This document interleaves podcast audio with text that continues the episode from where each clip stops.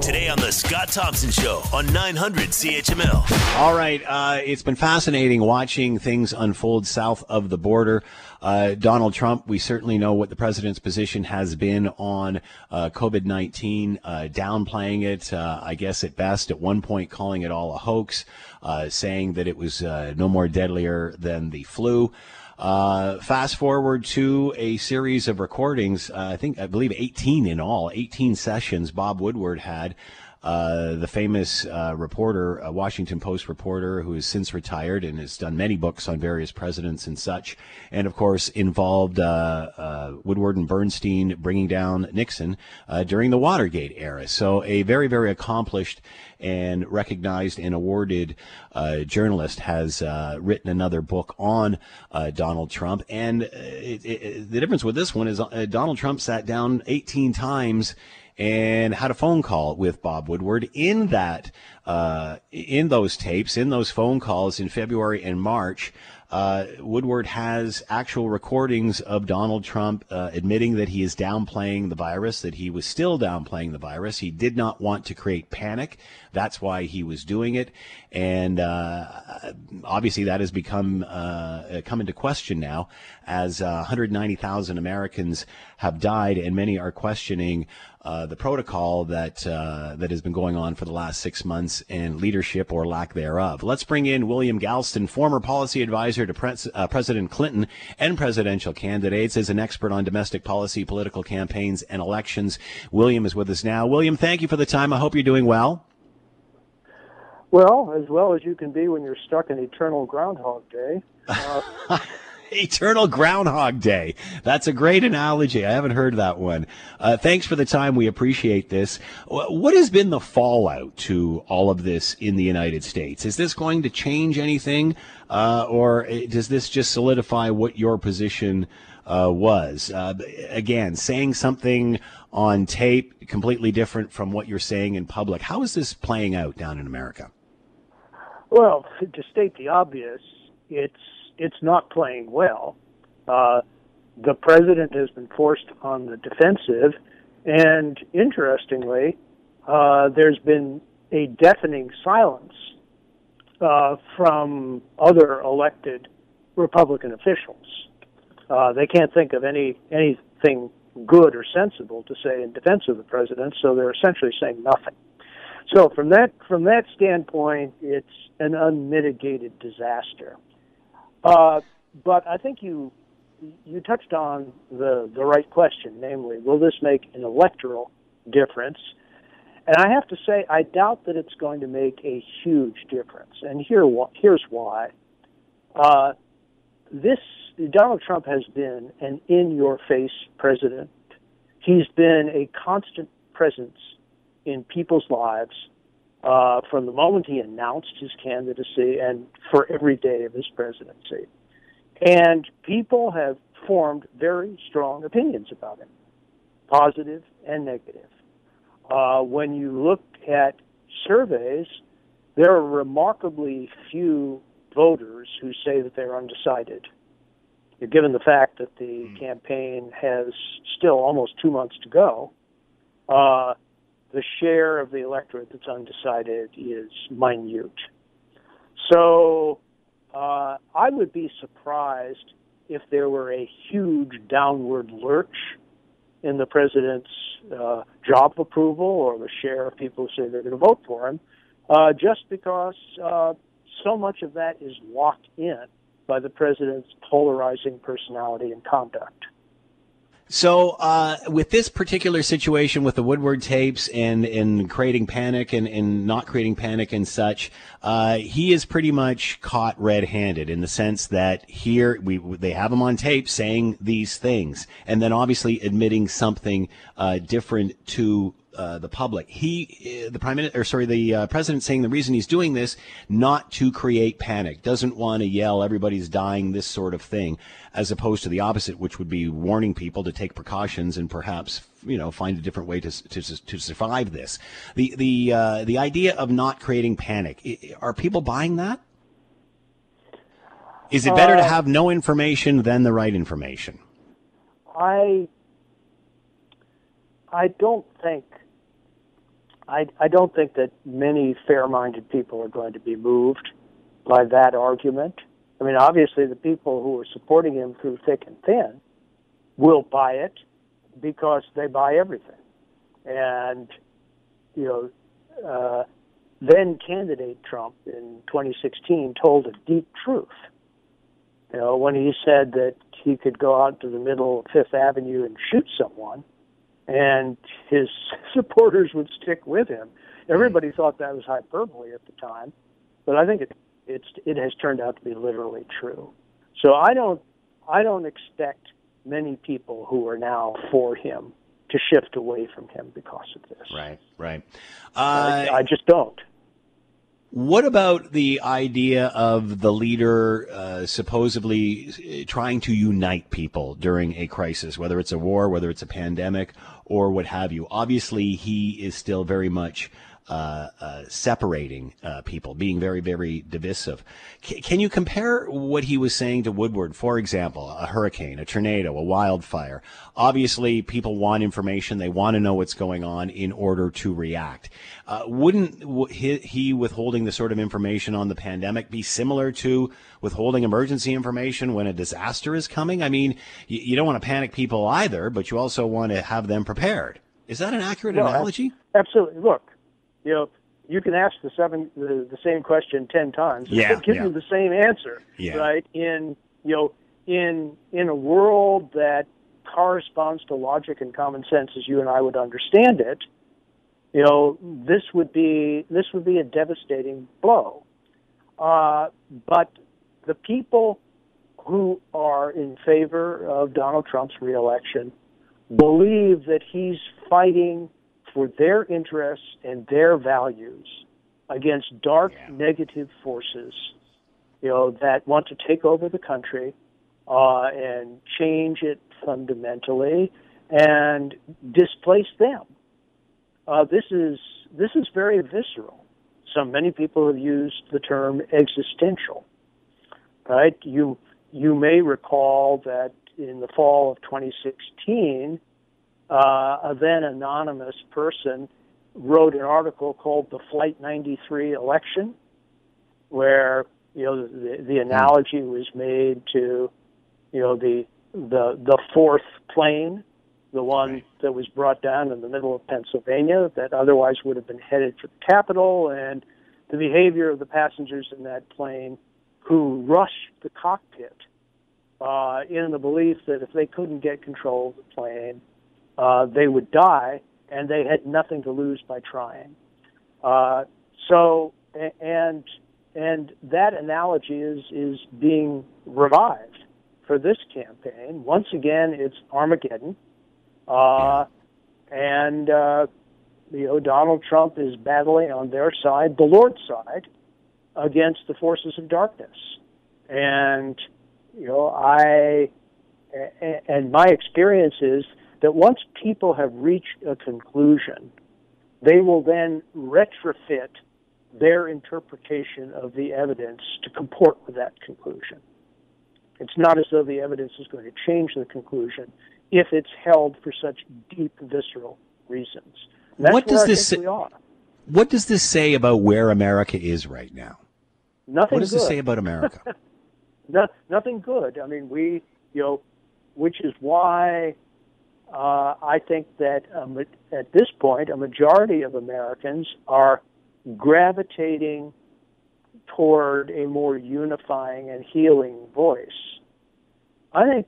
Uh, I, You know, I, I think most most Americans, somewhere deep inside, even if they're part of this, you know, hand-to-hand partisan combat, understand that this is not healthy for a society, that we would be better off if we were less divided. You're listening to the Scott Thompson Show podcast on nine hundred C H M L. Has COVID nineteen changed that, William? Obviously, a very divisive world prior to COVID nineteen. Are we are we in that uniting mood now, post COVID nineteen? Well, we realize we're better together. Uh, well, it potentially it could have worked out that way. Uh, unfortunately, I don't think it has, because different elements of COVID nineteen have become part of America's culture wars, mm. uh, symbol symbolized by what the mask has become in American discourse, yeah. political as well as cultural. Uh, you know, and you know, for one side, it's common sense. For the other side, it's a sign of weakness. For one side, it's a sign of concern for others. You know, for the other side, it's a sign of deprivation of liberty. I could go on and on, yeah. mm-hmm. right? The reaction, so the reaction to so many aspects of this crisis has been, uh, you know, dyadic, uh, split, uh, that uh, uh, that it has become one more way in which the pre-existing divisions are expressed. And so it not it has not been this grand unifying moment, even though there has been a unified reaction around some components of it. I think there's a much broader mm. uh, understanding now for the sacrifices that people on the very front lines, you know, whether they're doctors or nurses uh, or, you know, or people who are picking up the garbage or people... Uh, Or, or people who are stocking the grocery stores, for that matter. So that has that has been unifying, a renewed appreciation for people doing a dangerous job, often with few either material or moral rewards. Uh, and uh, you know, and and, and uh, there have been there have been instances, obviously, of entire communities that have come together around local institutions like like hospitals and clinics. So in in those micro respects, it's been unifying. But in the macro political sense, regrettably, it hasn't been. Should have been, but it hasn't. Uh, obviously, this all started uh, the tapes and and and Donald Trump's perception of uh, the COVID nineteen pandemic uh, have surfaced. These originally February, March, uh, eighteen ses- uh, sessions in total. Uh, that uh, Woodward and, and Trump had uh, an interview and such.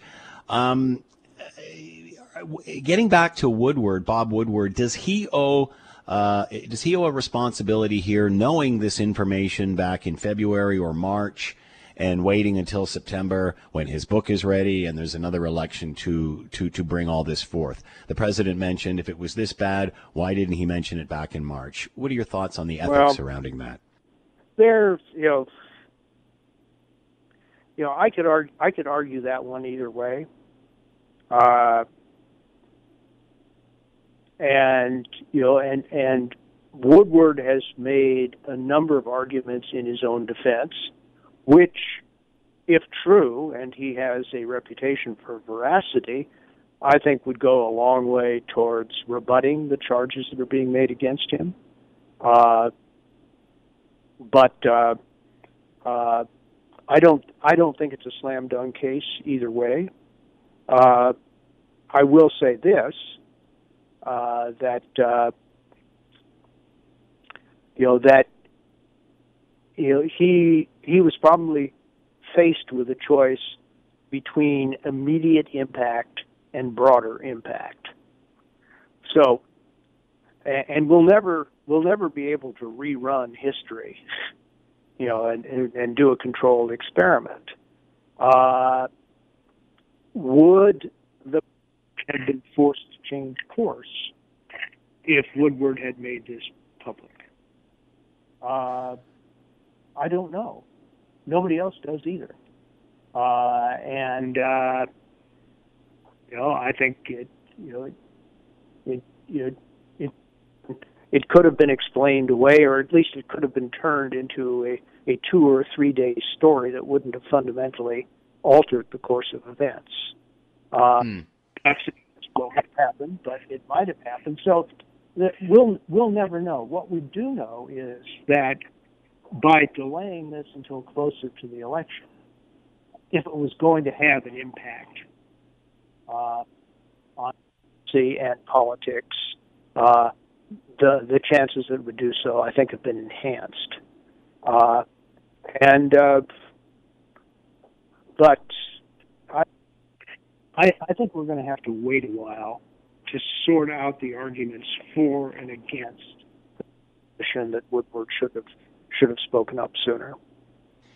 Um, uh, why would Donald Trump sit down with Bob Woodward, you know, one of the guys that brought down Nixon and the in the whole Watergate uh, issue? Uh, this guy's done a, a bazillion books on various presidents and such. Why would Donald Trump sit down with them or have this interview over the phone, let alone do it eighteen times? I mean, and, and didn't Donald Trump know that in those conversations he has just greatly contradicted himself? Uh, uh, it's clear that President Trump has considerable faith in his own persuasive power, his ability to charm and even even to manipulate. And, you know, uh, and the story uh, the story has made the rounds, and nobody has contradicted it, that after Woodward's first book about his administration, which was not kind, the president the president was annoyed at his staff, and annoyed may be mild, uh, because uh, uh, be, because they had kept him away from Woodward, they hadn't allowed him to do an interview with Woodward, and he was con- he convinced himself that if only he had been making the case for himself, the first book would have come out differently. And so when the second book was in the early stages, the president apparently said, I'm not going to make that mistake again. I'm going to speak for myself.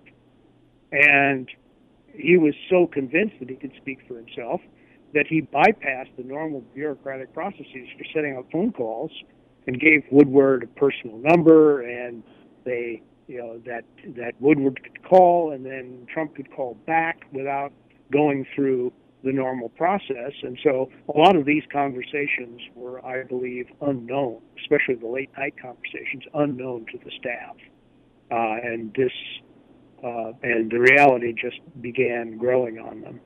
What does it say? What does it say when Donald Trump felt he could manipulate Bob Woodward? What does that think? And, and what does that say? And, you know, thinking he, as long as he got the story across, he could convince Bob Woodward, uh, you know, of, of his feelings. And, and is Donald Trump obviously not feeling incredibly betrayed by getting that wrong? Uh, Donald Trump betrayed himself, right? You know, he betrayed himself through overconfidence. Uh, he he betrayed, you know, he betrayed himself through ignorance.